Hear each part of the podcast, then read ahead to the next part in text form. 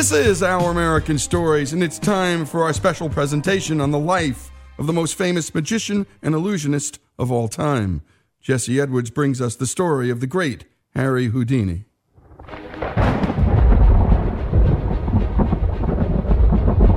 We begin the story of Harry Houdini, the most famous magician the world has ever known, night of October 31st, 1936, on the rooftop of the Knickerbocker Hotel in Hollywood, California. Ten years to the day after Houdini died on Halloween of 1926. Tonight, we are in the very heart of glamorous Hollywood that Houdini loved so well. He lived here. He worked here. Houdini loved Hollywood. It's a Houdini night with the spotlight of the public on Houdini. With the whole world paused to see or hear Houdini step on this side of the curtain. The great Houdini had made a pact with his wife Bess that he would make every attempt to communicate with her as a spirit from beyond the grave after he was dead. So, every year, on Halloween, the widow of Harry Houdini held a seance for him on the night of his departure for the next 10 years without ever making contact. In this, the 10th and final official seance for Harry Houdini, gold invitations were sent to some 300 guests and reporters. Lights as far away as New York were dimmed, and one minute of silence was observed as the ceremony began in prayer. Now let us bow our heads in meditation and prayer. O thou master mind of the universe, please let the spirit of understanding descend upon us that are gathered here in the inner circle tonight. We are each in his own way seekers after truth, and we offer our grateful thanks to thee. Guide us, please. Amen. A table with Houdini's handcuffs was set near the edge of the roof, with the Hollywood sign as the prominent dramatic backdrop lit up in the distance of the Halloween night.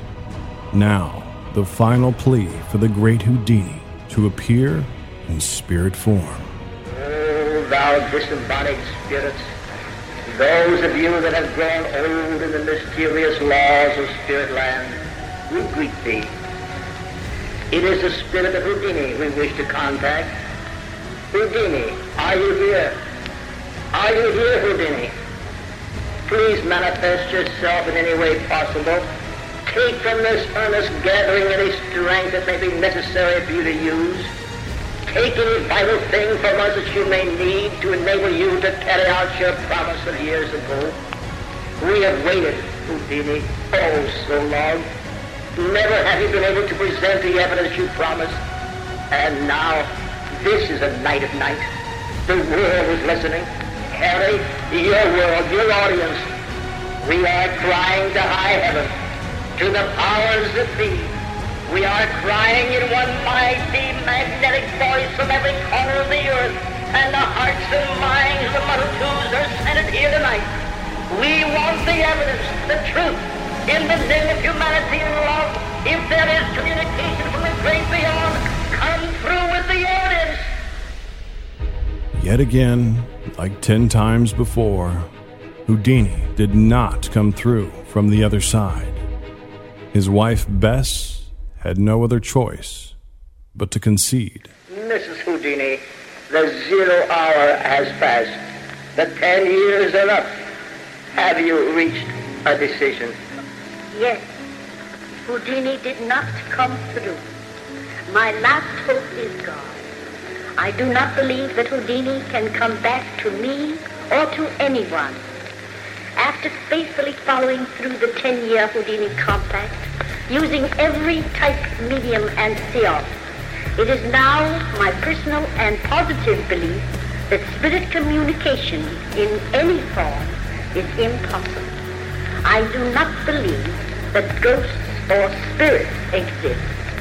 The Houdini shrine has burned for ten years. I now reverently turn out the light. It is finished. Good night, Harry. For 10 years, Bess presided over these well publicized seances. Though she stopped participating in 1938, not a single Halloween has passed since without an official Houdini seance held by magicians somewhere in the world as homage to the great Houdini. Which is somewhat ironic, considering that Harry Houdini was well known for his efforts to debunk spiritualist mediums and psychics. He even wrote a book about it called A Magician Among the Spirits. He was a member of the Scientific American Committee offering cash prizes to anyone who could demonstrate psychic abilities under the scrutiny of scientific observers. Houdini would debunk mediums by wearing elaborate disguises and infiltrating seances, where tricks of the trade could easily be exposed by one with such knowledge and illusions as Houdini possessed. But where did Houdini obtain this knowledge of illusion? And what drove him to such great lengths in his efforts to disprove psychics, mediums, and spiritualists. He was born in Budapest, Hungary, March 24, 1874, as Eric Weiss, the son of a rabbi and one of seven children. His family immigrated to the United States and settled in Wisconsin. Eric began to pursue an interest in magic, as his stage name, Eric Weiss, became Harry Houdini by adding an I to the last name of his idol, French magician Robert Houdin. Legend has it that young Houdini was apprenticed to a locksmith where he learned to assemble and take apart locks with his eyes closed. At 17 years old, Harry Houdini left his family to pursue his career in magic. Assisted by his little brother Theodore, Houdini began appearing in New York beer halls, theaters, museums, platforms next to snake charmers, fire eaters, and human oddities. They traveled as far west as Chicago, where the brothers Houdini did quite well during the 1893 World's Fair. In 1894, while performing at Coney Island in Brooklyn, New York, Houdini met a performer named Bess, and they were married quickly before she joined him on stage to become the husband wife act known as the Houdinis. For the rest of Harry's career, Bess worked as his stage assistant.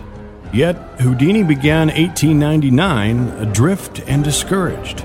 He hadn't made much of a name for himself and was trying to make a living by doing card tricks and escaping from handcuffs. He was also dead broke. A year earlier, he had attempted to sell his entire act, but there were no takers. When we come back, the great Houdini finds success right here on Our American Stories.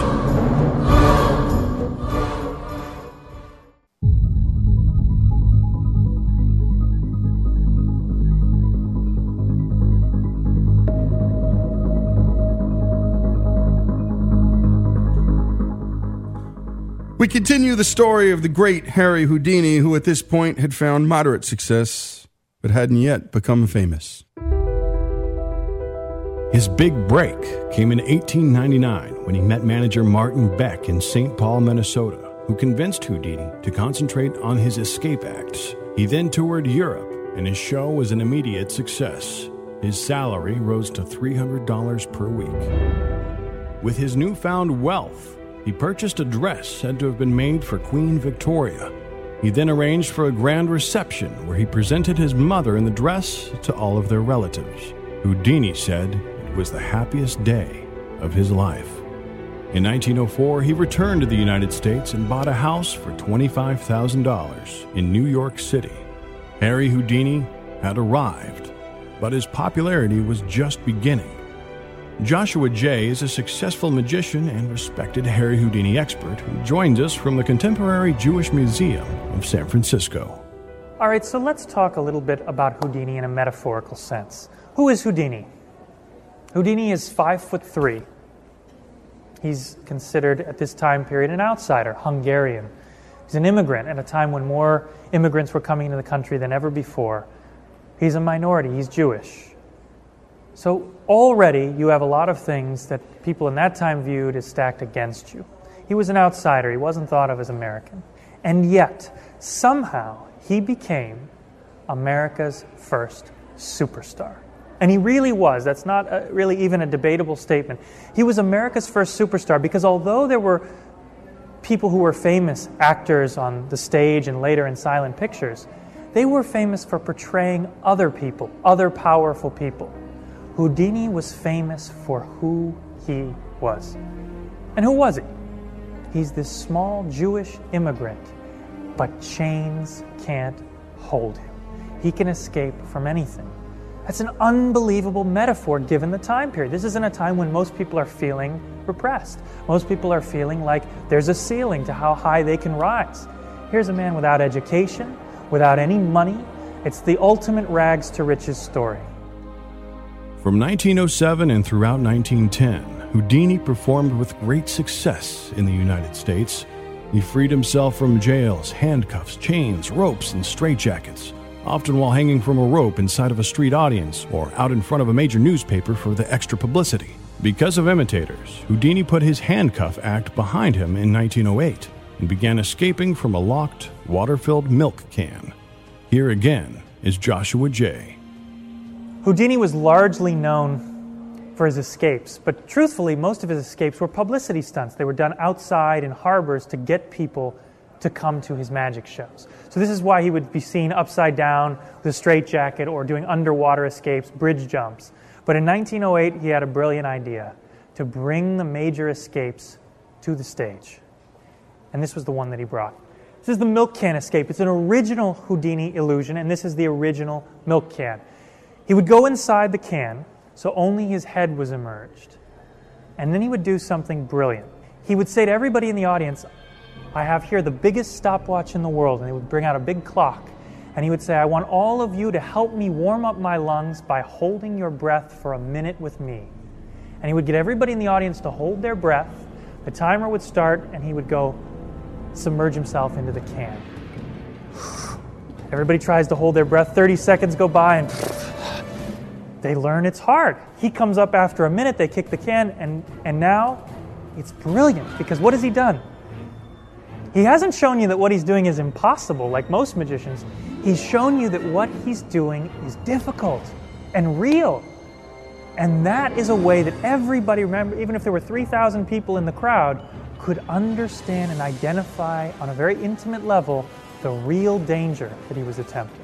Here again is magician Joshua Jay with the details on how exactly the milk can illusion worked.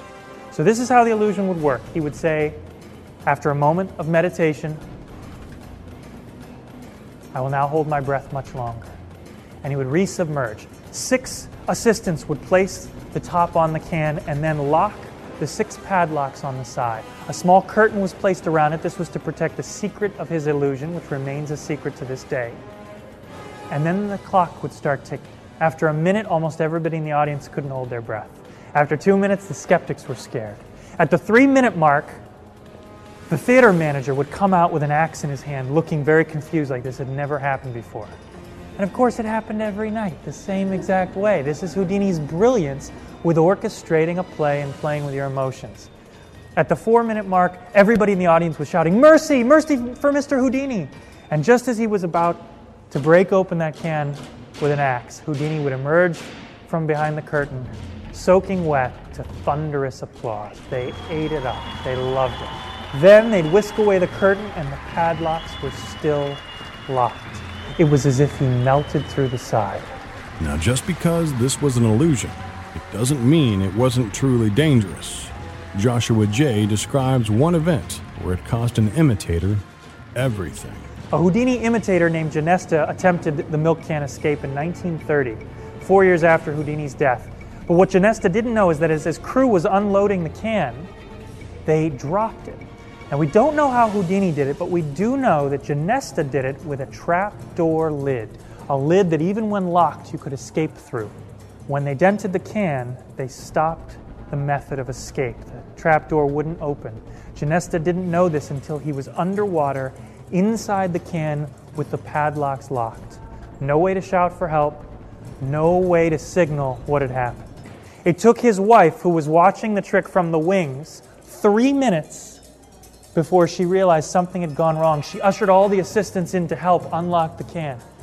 But of course, remember, the way the trick is supposed to work, they never have to unlock the padlocks. They couldn't remember which keys went to which locks. So they got mixed up and they lost another precious minute. By the time they unlocked the can, they opened it, Genesta lived only long enough so that they could explain to him how he had been killed. Harry Houdini had a few close calls himself over the years. Being buried alive was one of the most dangerous stunts that the magician ever pulled off. Assistants shackled and covered Houdini with earth six feet deep. Trying to dig his way out, he soon became exhausted and panicked. While calling for help, his hand finally broke the surface of the earth and he passed out. In his personal diary, Houdini wrote that it was a very dangerous escape and that the weight of the earth is killing. Houdini's daredevil behavior wasn't just for the stage, but very much a part of who he was.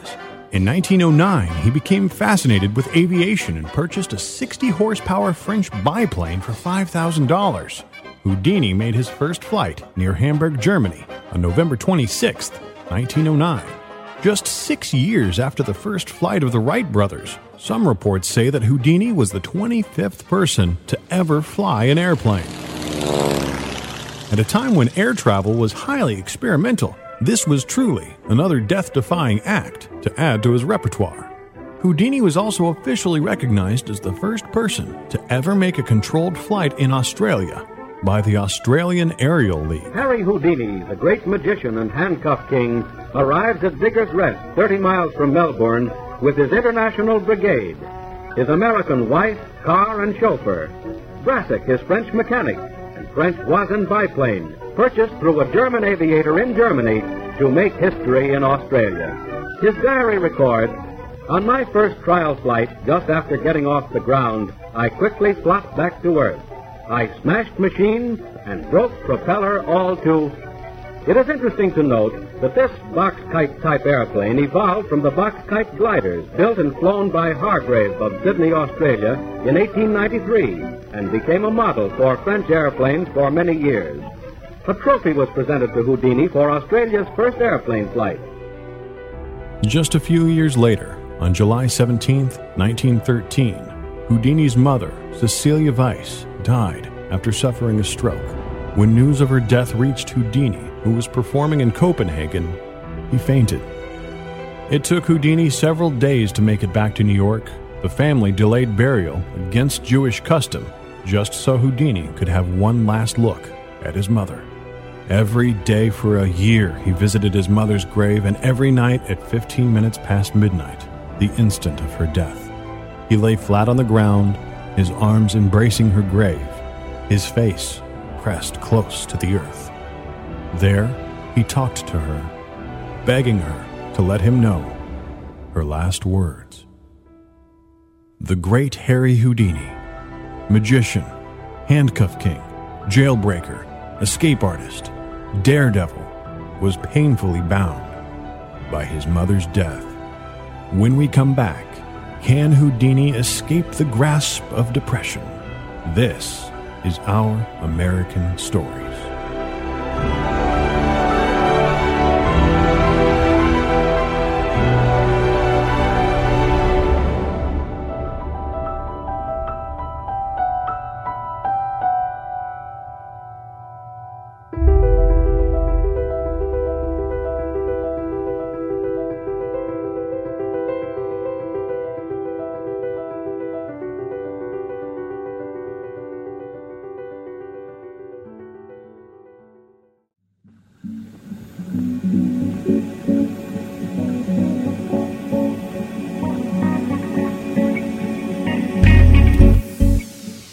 Is Our American Stories, and for all that we do, by the way, go to ouramericannetwork.org. Stories about everything, and in that last segment, we heard about how Houdini was the 25th person to fly in the air just years after the Wright brothers did.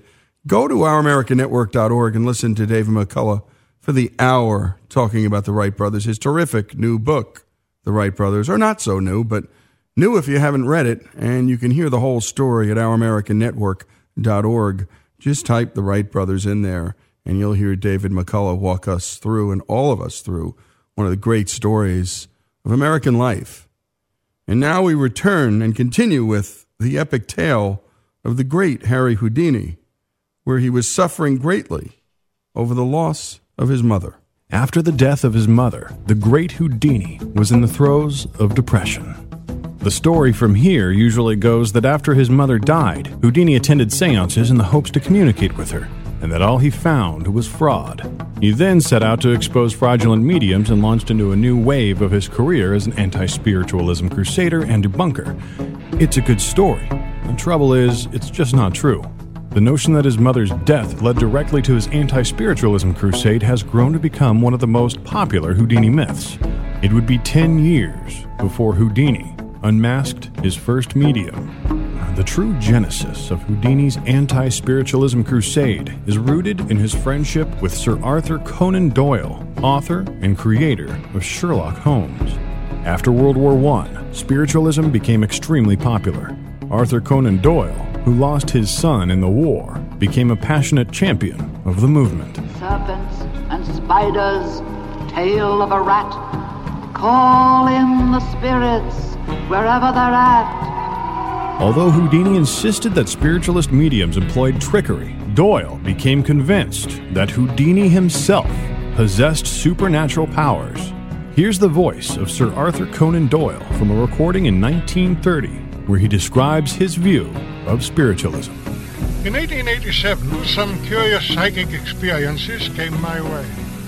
And especially, I was impressed by the fact of telepathy which I proved for myself by experiments with a friend. The question then arose, if two incarnate minds could communicate, is it possible for a discarnate one to communicate with one that is still in the body? For more than 20 years I examined the evidence and came finally to the conclusion beyond all doubt that such communication was possible. I could give hundreds of illustrations to prove my point but I can only refer you to the literature of the subject. The full importance of the matter did not come home to me until the war, when all the world was asking, where are our dead boys? And getting such unsatisfactory answers, both from the churches and from science. Then it was that my wife and I felt that our knowledge on the subject was of enormous importance, and that we could answer this universal question. While on the beach one day, Sir Arthur informed Houdini that his wife, Lady Doyle, had developed the power of mediumship herself and was sensing that Houdini's deceased mother wished to communicate with him. Privately, Bess Houdini had warned her husband that Lady Doyle had been peppering her with questions about his relationship with his mother just the day before. Nevertheless, Houdini agreed to the seance. Rap on a table. It's time to respond. Send us a message from somewhere beyond. During the seance, Houdini's mother appeared to return through automatic writing, a process in which Lady Doyle transcribed words from beyond onto a notepad. Immediately, Houdini could see problems. The pages were in English, a language his mother did not speak. She also made the sign of a cross on the top of the first page. Not something you would expect from the wife of a rabbi but Houdini concealed his doubts and thanked the Doyles for their seance. Sir Arthur told the press that Houdini had been converted to the religion of spiritualism. Harry Houdini countered publicly that he had not been converted and that he was more skeptical than ever. This raised the question of whether Houdini thought the Doyles were frauds. The public exchange put a strain on the friendship, and Harry Houdini began to incorporate the debunking of spiritualism into his stage performances. There are those who would have you believe that they can foresee the future, heal wounds, talk to the dead. Talk to the dead. I've met hundreds of them. Table tappers, trumpet blowers, ectoplasmic saints. They'd rather we exercise our fantasies than our brains. I've invested years reaching across those psychic gulfs. You think I wouldn't if I could? I ache to believe.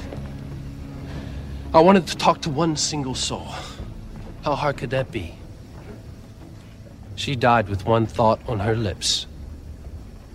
For me. There are 20,000 medians practicing today, and none have spoken those words. And I warrant for my $10,000 reward, two thirds of them have tried. If spirits are genuine, you think they'd warn us?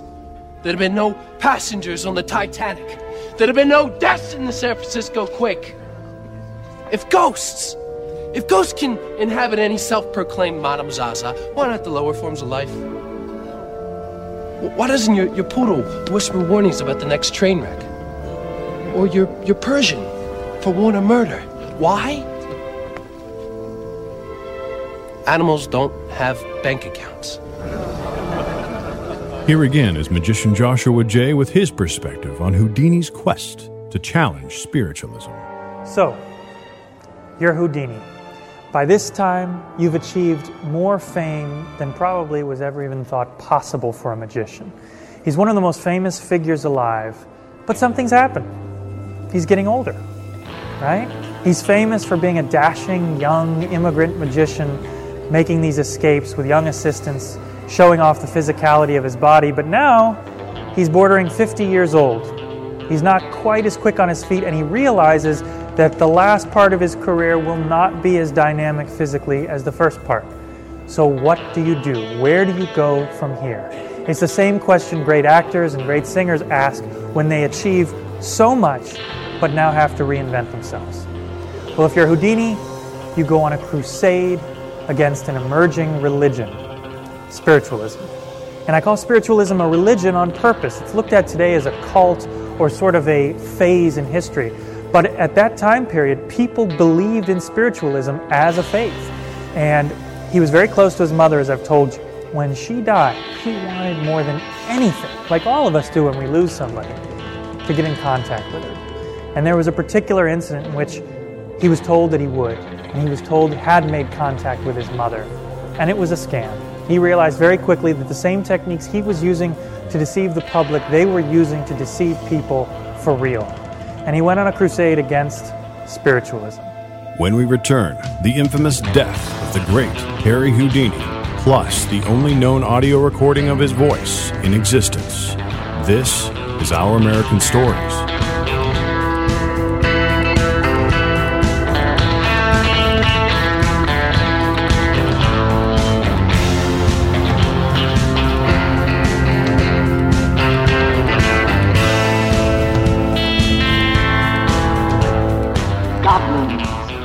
Ghoulies from last Halloween. Awaken the spirits with your tambourine. Creepies and crawlies, toads in a pond. Let there be music from regions beyond. Wizards and witches, wherever you dwell, give us a hint by ringing a bell.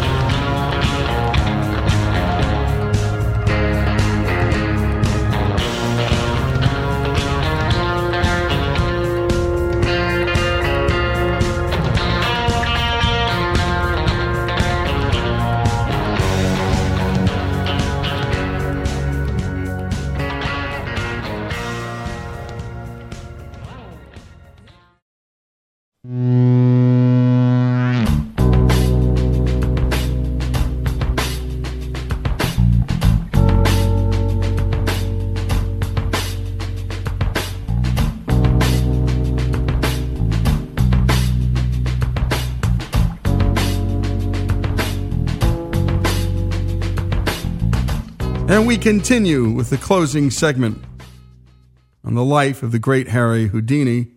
And now we hear from famous magicians of our time about the life of this epic entertainer. But first, we hear the voice of the escape master himself.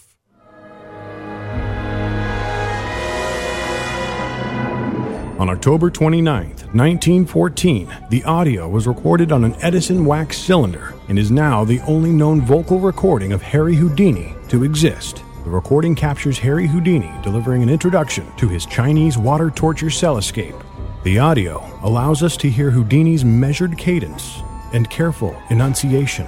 Ladies and gentlemen, in introducing my original invention, the water torture cell, although there is nothing supernatural about it, I am willing to forfeit the sum of one thousand dollars to anyone who can prove that it is possible to obtain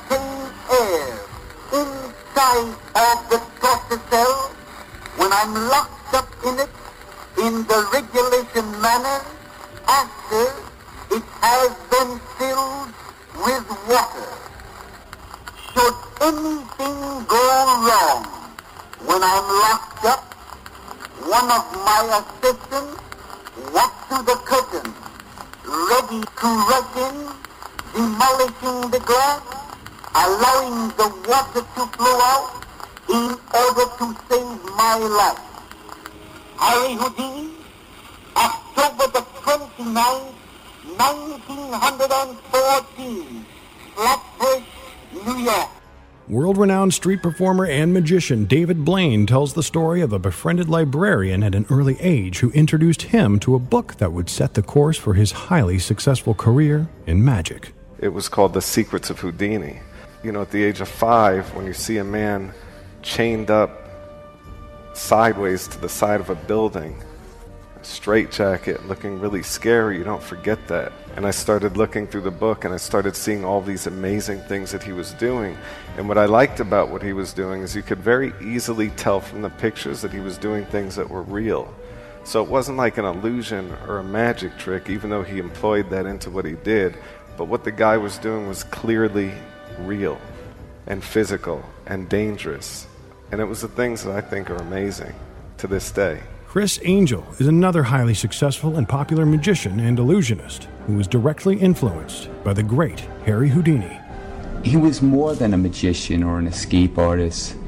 He was a provocateur. He was somebody who was popular culture. He was, by all means, the biggest star of his era. And um, I think part of his success came because he understood what the public wanted, and even more so, understood how to create that interest. I always said that if you cut Houdini with a knife, blood wouldn't come out, press would. He was a master at that, and uh, that inspired me. Magician, illusionist, and comedian Penn Jillette is famous for his work as half of Penn and Teller. There's a fascinating thing about Houdini, uh, deeply fascinating, in that I can't think. You try to maybe sort of put Bob Dylan in this category, uh, but it's very hard to think. You can maybe sort of try to try to sneak in Picasso, try to sneak in Miles Davis, but trying to find someone who, in their career, made a philosophical or moral change while they were famous. Um, someone who has come out and redefined themselves in a moral way. Houdini became hugely famous as an escape artist, saying to a nation of immigrants, a man born in Budapest, and then standing. I mean, there's a picture of Houdini in, in Times Square hanging upside down in a straitjacket with a whole sea of men in hats. The picture makes me cry every time. And then Houdini's publicity statement I defy the jails of the world to hold me. I mean, can you imagine a more heavy, more, I mean, t- from a rabbi's son from Budapest? I mean, is there anything more uh, uh, purely American than that? He gets to be a superstar as an escape artist. He gets himself into dictionaries as an escape artist. We look back on the 20th century in 100 years and look at um, entertainment. The only two people in the running for being remembered in the 20th century are Elvis Presley and Houdini. And as time goes on, Houdini's winning. When Harry Houdini and his entourage arrived at the Garrick Theater in Detroit, Michigan on October 24, 1926, he was running a fever. Two days earlier, Houdini had been resting in his dressing room prior to a show in Montreal when a college student named J. Gordon Whitehead approached him. it's difficult to determine exactly what happened from here, as accounts from eyewitnesses are slightly conflicting. However, the general story seems to be that Whitehead asked Houdini if the claim that he could withstand any punch to the abdomen had any truth to it. Houdini assured him that it was true and gave him permission to see for himself. Whitehead immediately took several jabs at Houdini's midsection while the magician supposedly didn't have a chance to prepare for the blows from over exuberant J. Gordon Whitehead. The punches inflicted more pain than Houdini anticipated, yet he insisted that the evening's scheduled performance must go on. And now, ladies and gentlemen, as you read in the newspapers this morning, Houdini has been challenged to liberate himself from a steel straitjacket. He began the performance with several vanishing acts, culminating with making a woman disappear and conjuring a flower shrub in her place. He made it through the first act, but his condition worsened and he was forced to finish the show. Houdini finally gave in and agreed to go to Grace Hospital in Detroit to have an emergency appendectomy. Doctors performed the surgery, but the damage was already done. Harry Houdini held on for about a week at Grace Hospital, but finally succumbed on October 31st, 1926. He was 52 years old. Which is where our story ends, as it began on the night of October 31st, 1936, on the rooftop of the Knickerbocker Hotel in Hollywood, California, 10 years to the day after he died. The great Houdini made a pact with his wife Bess that he would make every attempt to communicate with her as a spirit from beyond the grave after he was dead. So, every year on Halloween, the widow of Harry Houdini held a seance for him the night of his departure for the next 10 years without ever making contact. In this, the 10th and final seance, gold invitations were sent to 300 guests, reporters, and Hollywood elite. Lights as far away as New York were dimmed, and one minute of silence was observed before the ceremony reached its climax at the final plea for the great Harry Houdini to reveal himself to the world. Thou disembodied spirits, those of you that have grown old in the mysterious laws of spirit land, we greet thee. It is the spirit of Houdini we wish to contact. Houdini, are you here? Are you here, Houdini? Please manifest yourself in any way possible. Take from this earnest gathering any strength that may be necessary for you to use. Take any vital thing from us that you may need to enable you to carry out your promise of years ago. We have waited, Houdini, oh so long. Never have you been able to present the evidence you promised. And now, this is a night of night. The world is listening. Harry, your world, your audience. We are crying to high heaven, to the powers that be. We are crying in one mighty magnetic voice from every corner of the earth, and the hearts and minds of the multitudes are centered here tonight. We want the evidence, the truth, in the name of humanity and love. If there is communication from the great beyond, come through with the evidence. The evidence was in. The great Houdini had made his greatest escape.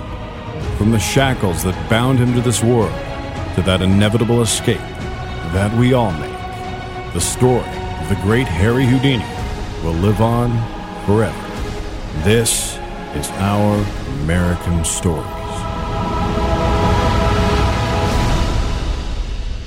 And great job as always, and that's Jesse Edwards. And my goodness, when he hits it good, he hits it out of the park. And just listening to that, what a stunt Harry Houdini created for all those liars and all those false prophets. He exposed them, even in his grave, setting them up for the kill. A master at the big event. And by the way, what an American story. Born in 1894, Budapest, Hungary, son of a rabbi, a Jew, an outsider's outsiders in his new country.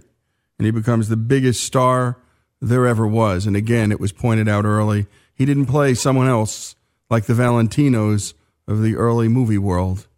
Houdini played himself to the end, provocateur. And he understood, as one person said, what the public wanted. The life of Harry Houdini.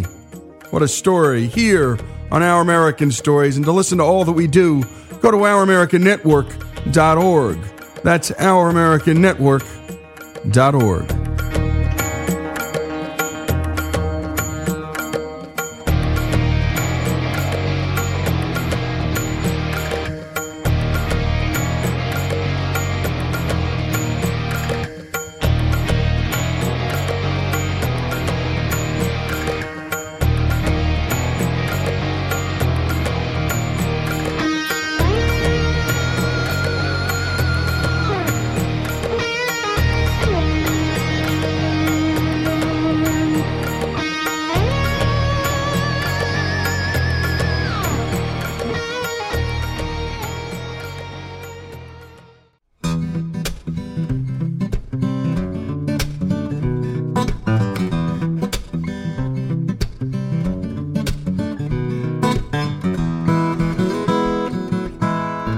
Habeeb, and this is Our American Stories, and we talk about everything here on this show from the arts to sports, from history to business, and everything in between. And we love hearing your stories. Send them to OurAmericanNetwork.org, and we'll take a few of them, take many of them if possible, and turn them into stories right here on the show and put them up on the satellite so you can hear them too.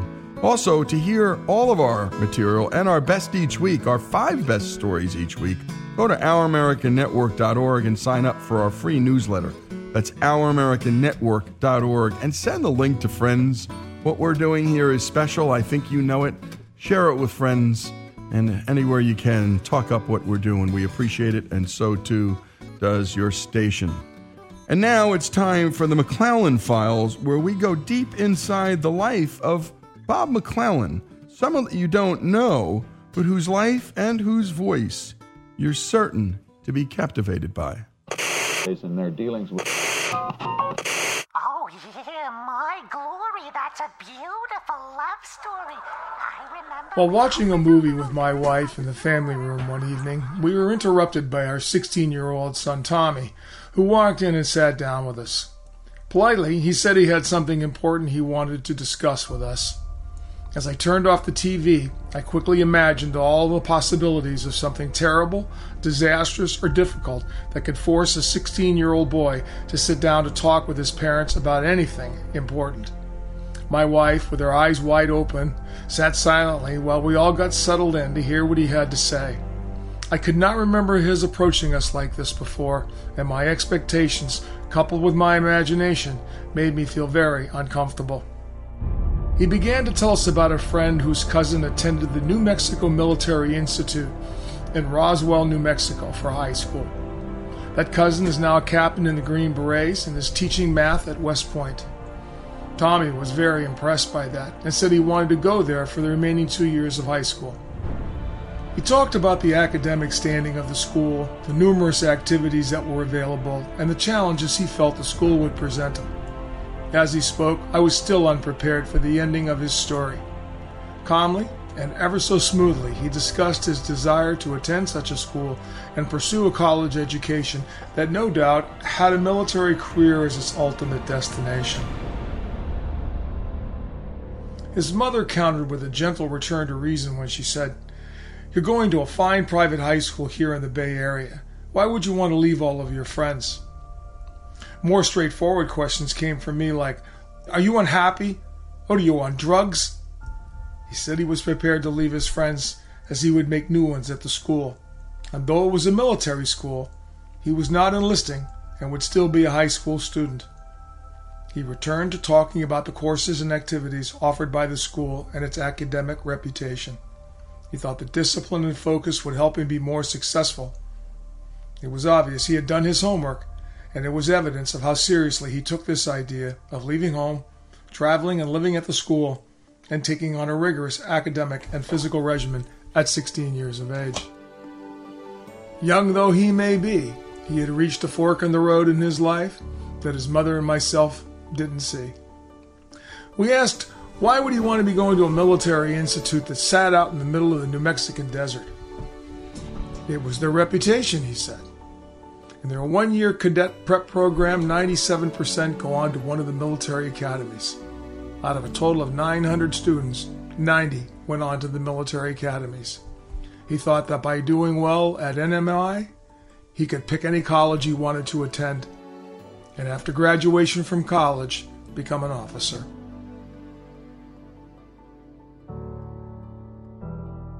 I began to suspect that he was bored living under the shady trees amidst a wealthy suburb south of San Francisco. A bedroom community offers little excitement. Punching a time clock, working at a retail store, or hanging around with your friends, playing with your phone while living at home is a lot less adventurous and exciting than traveling around the different places, living within a community where 30% of the student body is international 100% are former military, and meeting the many challenges that the military presents. We reminded him that home and community are important for his development. They are nourishing, sustaining, and necessary foundations for his life. But, like bread, they can often become stale. It wasn't love or nourishment that was missing, he just needed more room to grow. Finally, I just had to get to the point. I asked him, What's this all about? I said. I got no problem with the military, but why not do ROTC in college? If you want to go in the military, why do you need to go down there and do this? There was a moment of silence and a calm, self assured demeanor. He looked at me, and without any doubt or hesitancy in his voice, he said, Dad, I am not going to go to Stanford Business School, and I'm not going to go to Harvard, and I'm not going to spend the rest of my life working in an office. I want to be a captain in the Green Berets. I was speechless. There was nothing more I could say. And at that point, I was done. I was sold. He said he wanted to be an officer in the Green Berets, work in special operations, and be fluent in Arabic. He wanted to be a leader and not a follower.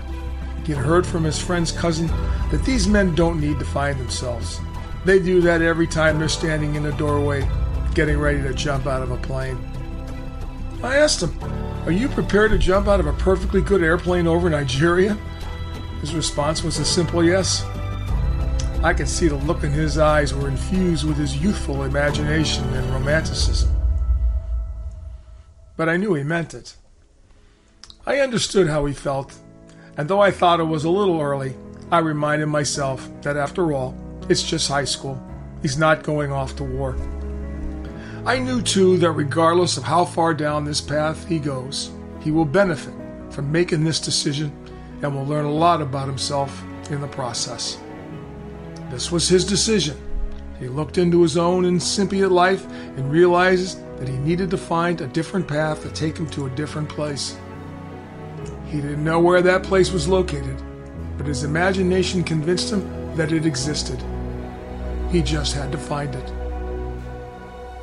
And when we come back, more of this terrific story from Bob McClellan. By the way, go to the McClellan files at ouramericannetwork.org and you can hear all that Bob does. What a terrific storyteller. And by the way, if you have a storyteller in your town that you know can just, well, hop out stories, send his or her information to us at ouramericannetwork.org because we know there are great storytellers all over this great country. More of the McClellan files after these messages.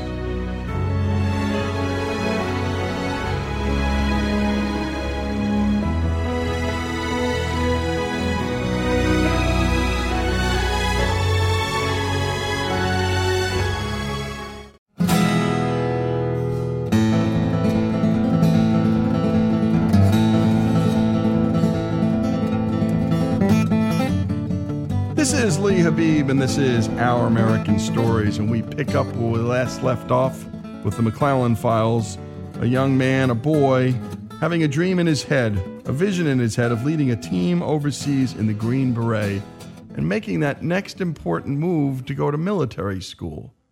Let's pick up where we last left off. As a parent, I learned eventually I could not really direct my children's lives anymore. Oh, yeah, I could influence or coerce them, but I was no longer the director. In this conversation with him that night, I realized I'd become a spectator. I always believed as a father that the best I could do was to prepare my children to set their direction in life and be ready to live with the success or failure of their choices. Now, I would have to honor that belief. Consequences exist in the world of adults while children are protected from them. Families like ours create barriers and boundaries and walls trying to keep out the grimmer and grimier aspects of society. But to do that, we risk becoming imprisoned inside the walls, holding on to the illusion that we are safe and in control. We sent our children to private schools, put alarm systems in our house, and were careful about who we invited into our home. But still, we know that no one is safe. We pick their friends, pick their school, and where they can go, but at some point we can no longer be there to make their decisions or supervise every activity, place, or person that comes into their life. The point has to come where either I release him or he just jerks his hand out of mine. Troubles like drugs, teen suicides, mental illness, or just being lost living at home with mom and dad have permeated through the porous walls of his school. He sees some of his peers already making these dangers a lifestyle, and it is one of the reasons why he wants to leave. These dangers may be hidden among the many tomorrows of his future. It was becoming apparent to me that Tommy is not just running to someplace, but running away from someplace. I thought my wife and I would make all of his decisions, but at some point I know we won't be there to help him. To manage these serious difficulties, he needs many attributes to get him through, and resourcefulness sits at the top of that list. Resourcefulness is an attribute that is part of the military bedrock. Planning for the unexpected, adapting to fluid situations, and working with limited resources are integral parts of military training. Our natural instinct at home is to nurture our children. It is our duty as parents, but being nurturing is not preparing them to be self sufficient and independent. Eventually, the breast runs dry and is incapable of providing nourishment for a man.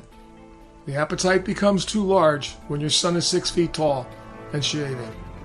Without realizing it, Tommy's decision is one that will help him develop the ability to take care of himself. Wow, what a concept. Choosing for oneself which side of the wall is right for you is a decision we all have to make. Tommy chose the risk of being on the outside rather than being inside in the safety of the center. His confidence impressed me as evidence of both his desire for independence and self reliance. Regardless of the outcome, this is his choice. If he gets down there and doesn't like taking seven classes a day and training in 100 degree heat in the desert, then that's just too bad as far as I'm concerned. I am sure this experience will teach him to be very selective about what he chooses to do in the future. He will certainly learn his limitations down there as well as his capabilities. Video games and drugs and alcohol hold no allure or excitement for him. At NMI, he is not allowed to even have a smartphone, and internet access is controlled by the school. He leaves all those attachments and appendages here at home. There is no use for them at the school. They will write letters instead and carry a flip phone. The school seems to have a policy that I embrace less is more. I told him that the door only swings one way here, and other than leave or come home on vacations, don't come back until you finish. He said, No problem, Dad. I told all my children when they turn 18 three doors will appear in their life the door to college, the door to the military, and the front door.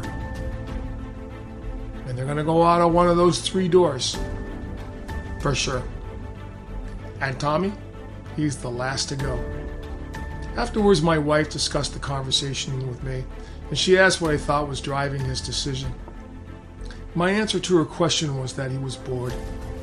A high school campus full of kids that all grew up together becomes a very small world. Church for teenagers every Sunday, boy, that gets routine real fast. Faith eventually fades away. Teachers telling him all day what he's to believe doesn't challenge him to think for himself. He doesn't learn to solve real problems, but rather digital or paper ones.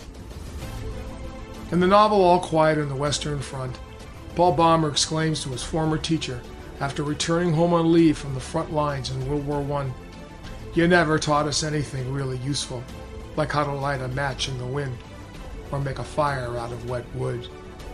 Sometimes it is the practical and not the theoretical education that is important.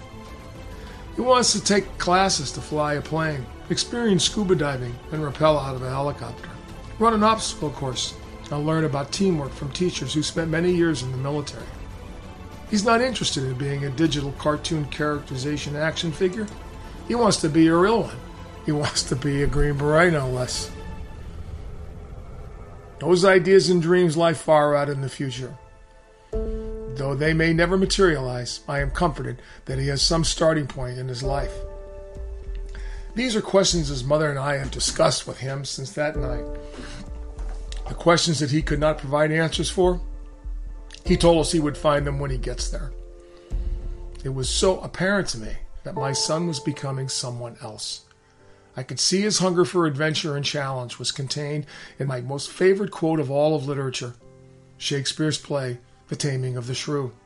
It introduces its hero, Petruchio, who, while riding into Padua, is greeted by a friend from his hometown who asks, Oh, hail, Petruchio, what winds blow thee to Padua? He answers, Such winds that scatter young men through the world to seek their fortune farther from home where small experience grows. These are the words that help me understand my son's decision. I worry about his mother and how she's feeling about the prospect of her son leaving home at 16. She was unprepared and not happy about a separation so soon from Tommy. Our other son, Bobby, had left for college a year earlier, and she thought she would have Tommy for two more years. The idea of spending 20 years as a mother and then watching them leave home is a painful experience for any mom. But his desire was so credible and so sincere that she could only say yes. She said she could not be so selfish as to stand in the way of her son seeking to make his life matter at 16. She always said that she put her children first. Her commitment to that devotion puts her into the selfless position that how her children feel is more important than how she feels. So she is preparing herself for what will be one of the most difficult sacrifices she can make for her children. What a fine example of love that is. For me, I grew up in and served in the military, as did most of my family, and though I will miss him, I accept the idea that life is a journey through a strange land, and each obstacle that's overcome becomes a transition to the next place in life. This challenge will expand the margins of Tommy's life and test his capabilities. When we finally informed Tommy that he'd been accepted and that he could go, I had a sense that I would see a lot of Roswell, New Mexico over the next couple of years. I think my wife will insist upon it. And what a terrific story, and as always, beautifully told and written by Bob McClellan. Go to the McClellan Files at Our American Network to hear all of his work. And by the way, again, if you know a storyteller in your town, in your city, in your community, and you know who they are, there are a few people who can just really write and tell a story. Send their names to us here at ouramericannetwork.org. That's ouramericannetwork.org. And by the way, thanks to our proud sponsors of the show, My Pillow, and that's mypillow.com to order their terrific pillows. And there's a 10-year warranty on these pillows. They're guaranteed not to go flat. They're 100% machine washable and dryable. And best of all, they're made right here in the United States in Minnesota.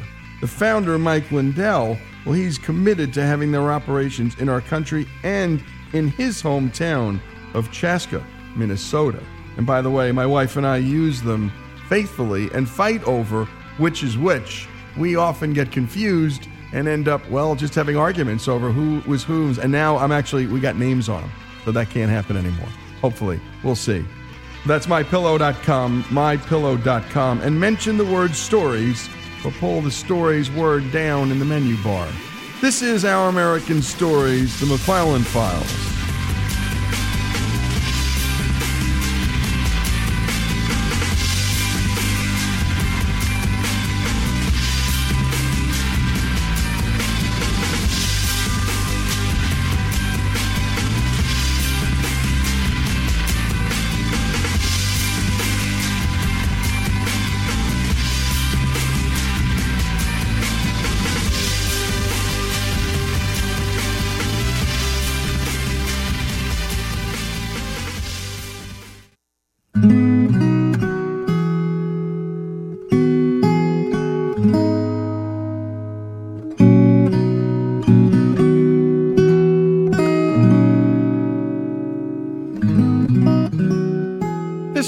Our American Stories. And when you hear that music, it's time for our final thought segment. And that's a eulogy, a remembrance of a loved one.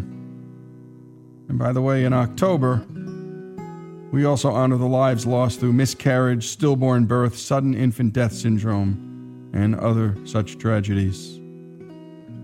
It's Infant Loss Month all October, every October in America.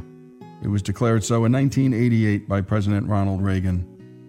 And for all of you who've ever experienced that kind of tragedy, I had a dear friend lose not one, but two babies to a miscarriage, and the grief I witnessed. Well, it was inconsolable, her grief. And so we bring you these stories because, in the end, they touch so many of our lives. And today we bring you the story of Kerry Gosling, who bravely shares her life story, her sad story, with us now. My name is Carrie. I'm 36 years old and met my husband almost five years ago.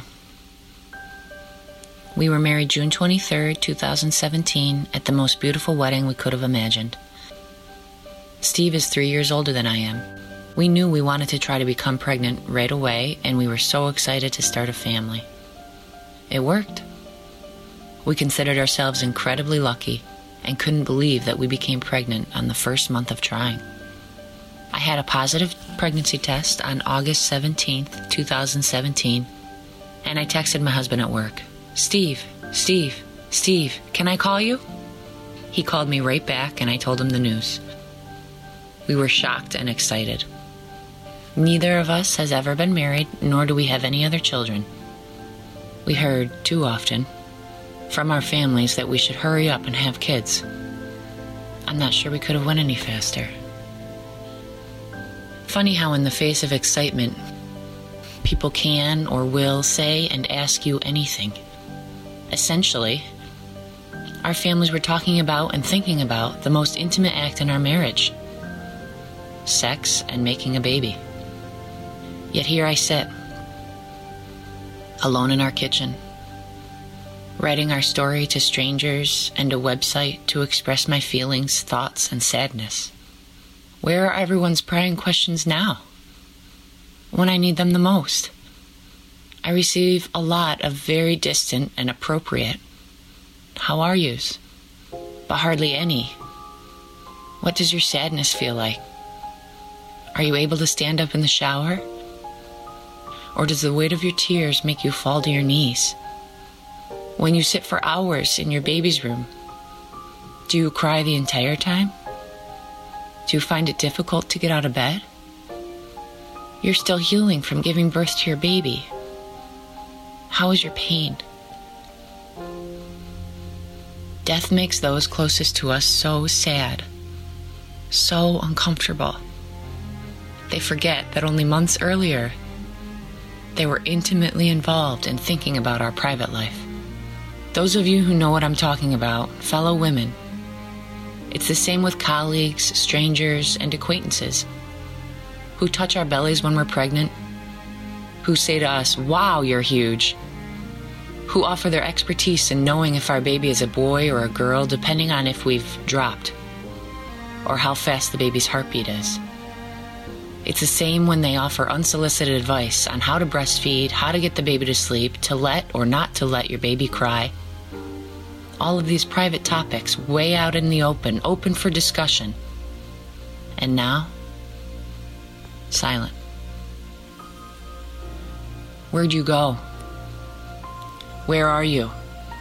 You so comfortably told me how to never let my baby cry and how to breastfeed, and you touched me.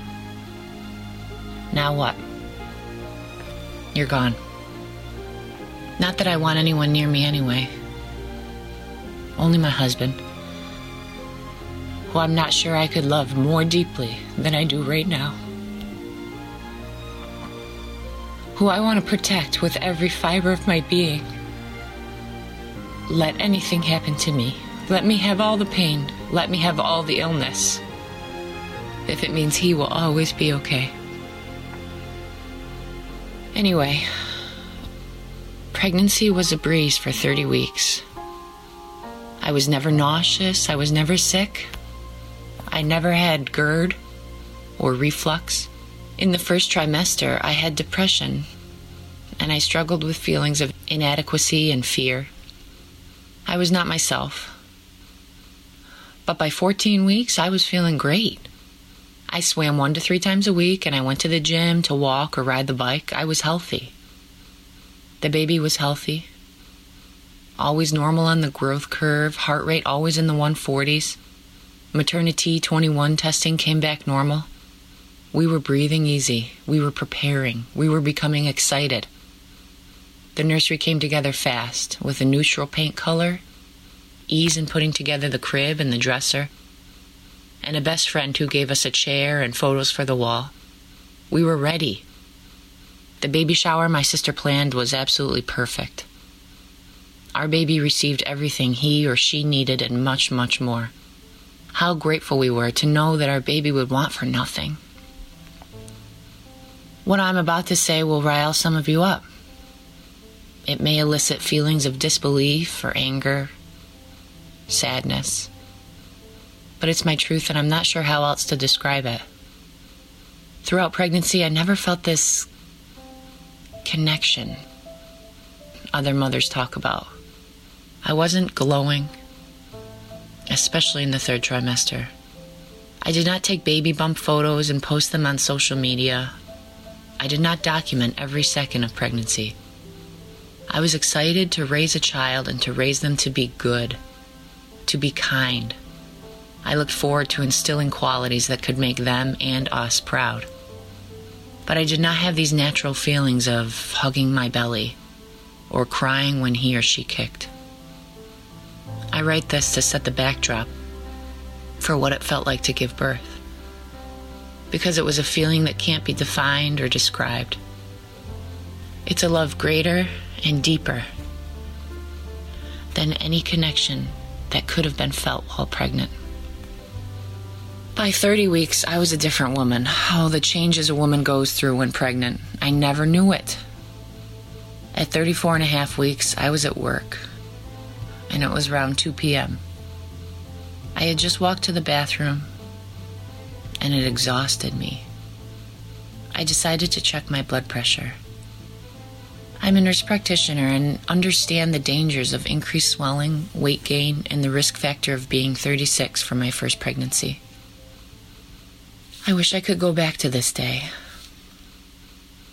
Was it something I did?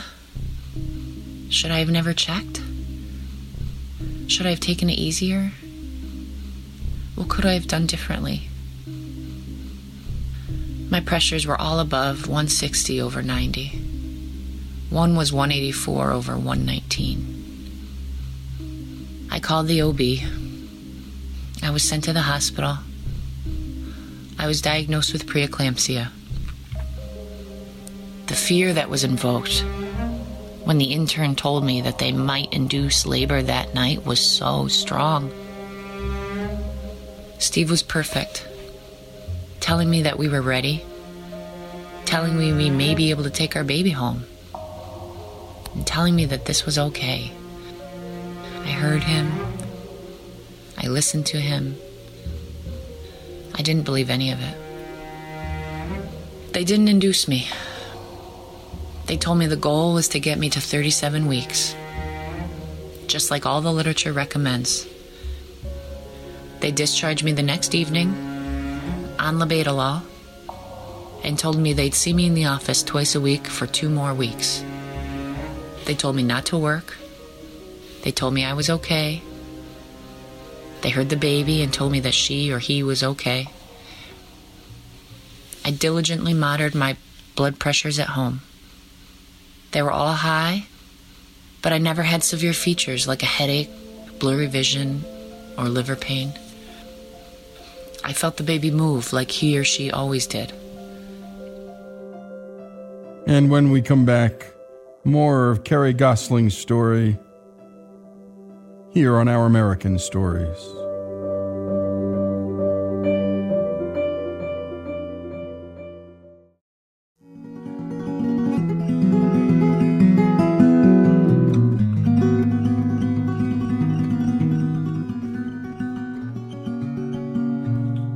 We return to Our American Stories.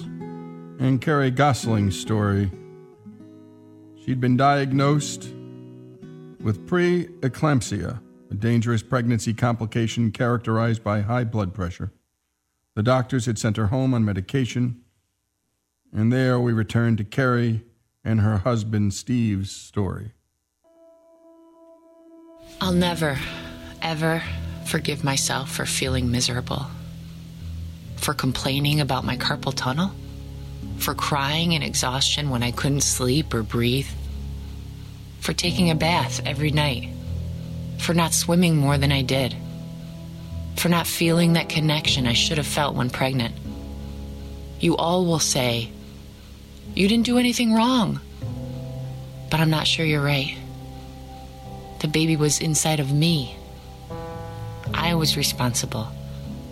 How could I not feel guilt forever? Why didn't I advocate for more labetalol, even when I was at 400 milligrams twice a day?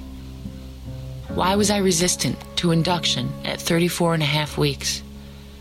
Why didn't I ask the ancient doctor who I met for the first time when I was 36 weeks and one day pregnant to be more aggressive with the non stress test that didn't show as much fetal movement as, as it should have?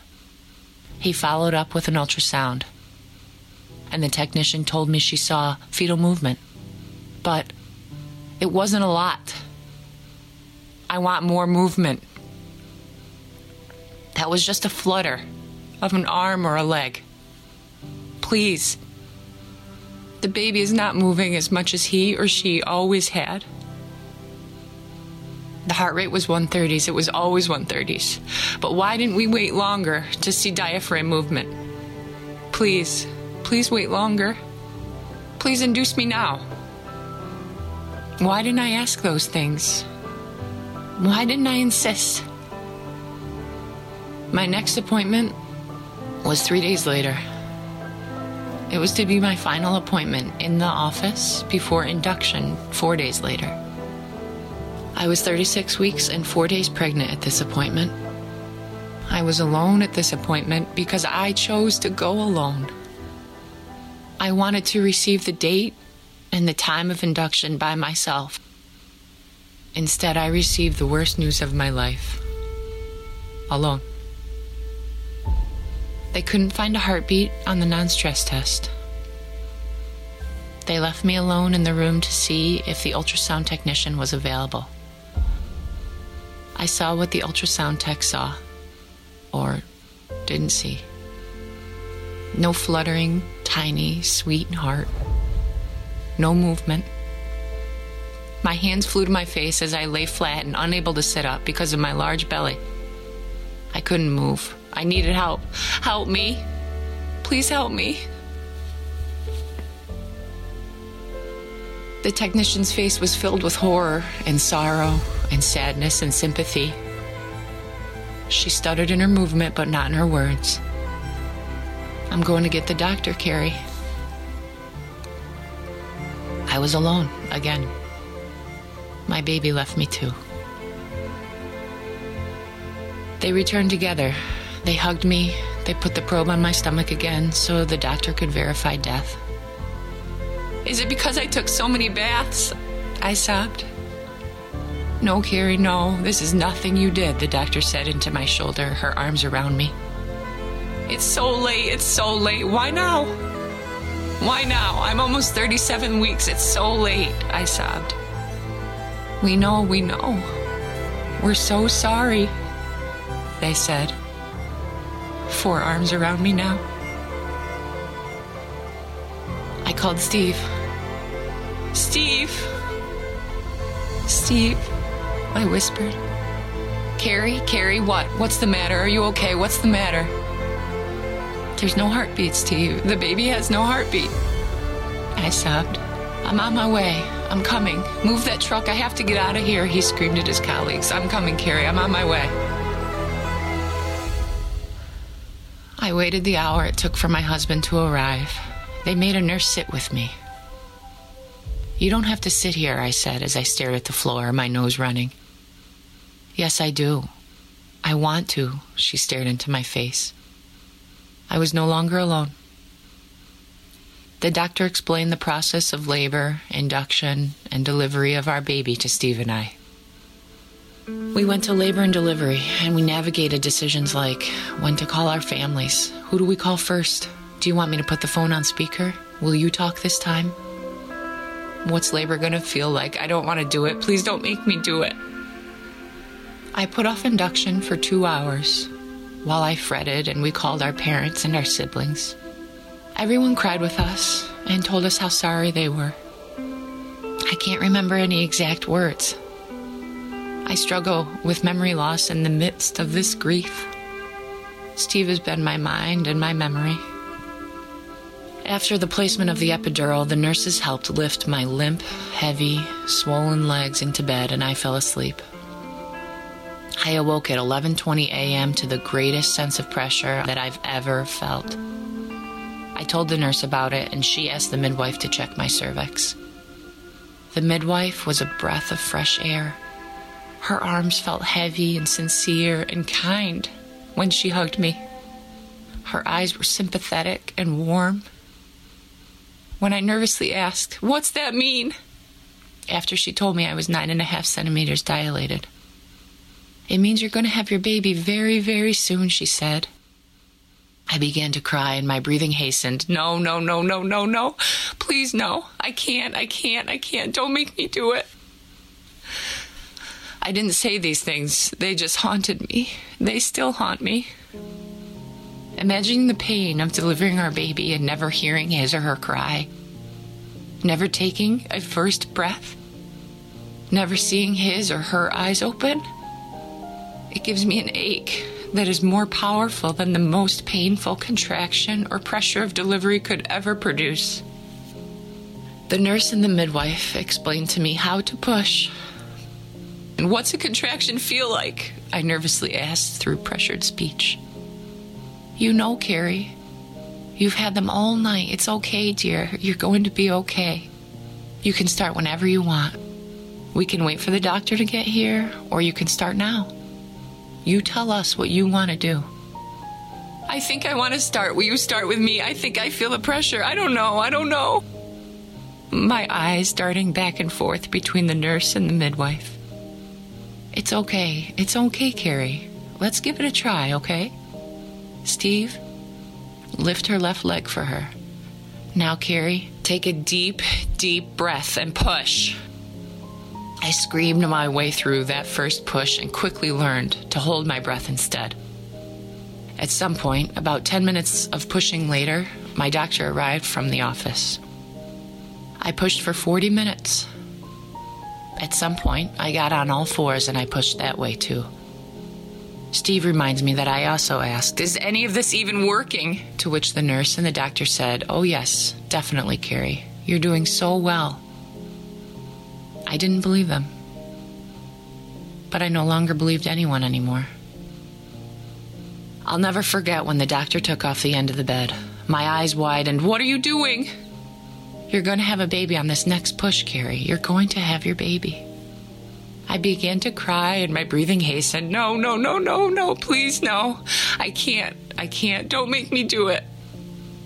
I didn't say these things. They just haunted me. They haunt me now. She was right. I had our baby on that next push. Steve peered around my knees. He came close to my face and he said quietly, It's a boy. And then he kissed me. I cried, I cried, I cried. I cried now. A baby boy. A boy. Let me see him, let me see him. Please give him to me. Give me my baby boy. Give him to me, please. I want it. Please. Steve cut his umbilical cord. The nurse put a blanket around him and she laid him on my chest. We named him Oliver Patrick. I cried out to the nurse and the doctor. They cried with us. Oliver never opened his eyes. He never breathed our air. He never let out the sweet infant cries that I knew he had inside of him. Oliver stayed with Steve and I for 10 hours. We held him all day and we cuddled him all night. Kissed his cheeks thousands of times. We passed him back and forth. I had time alone with him when Steve left the room to get a drink, and Steve had time alone with him when I took a 20 minute nap.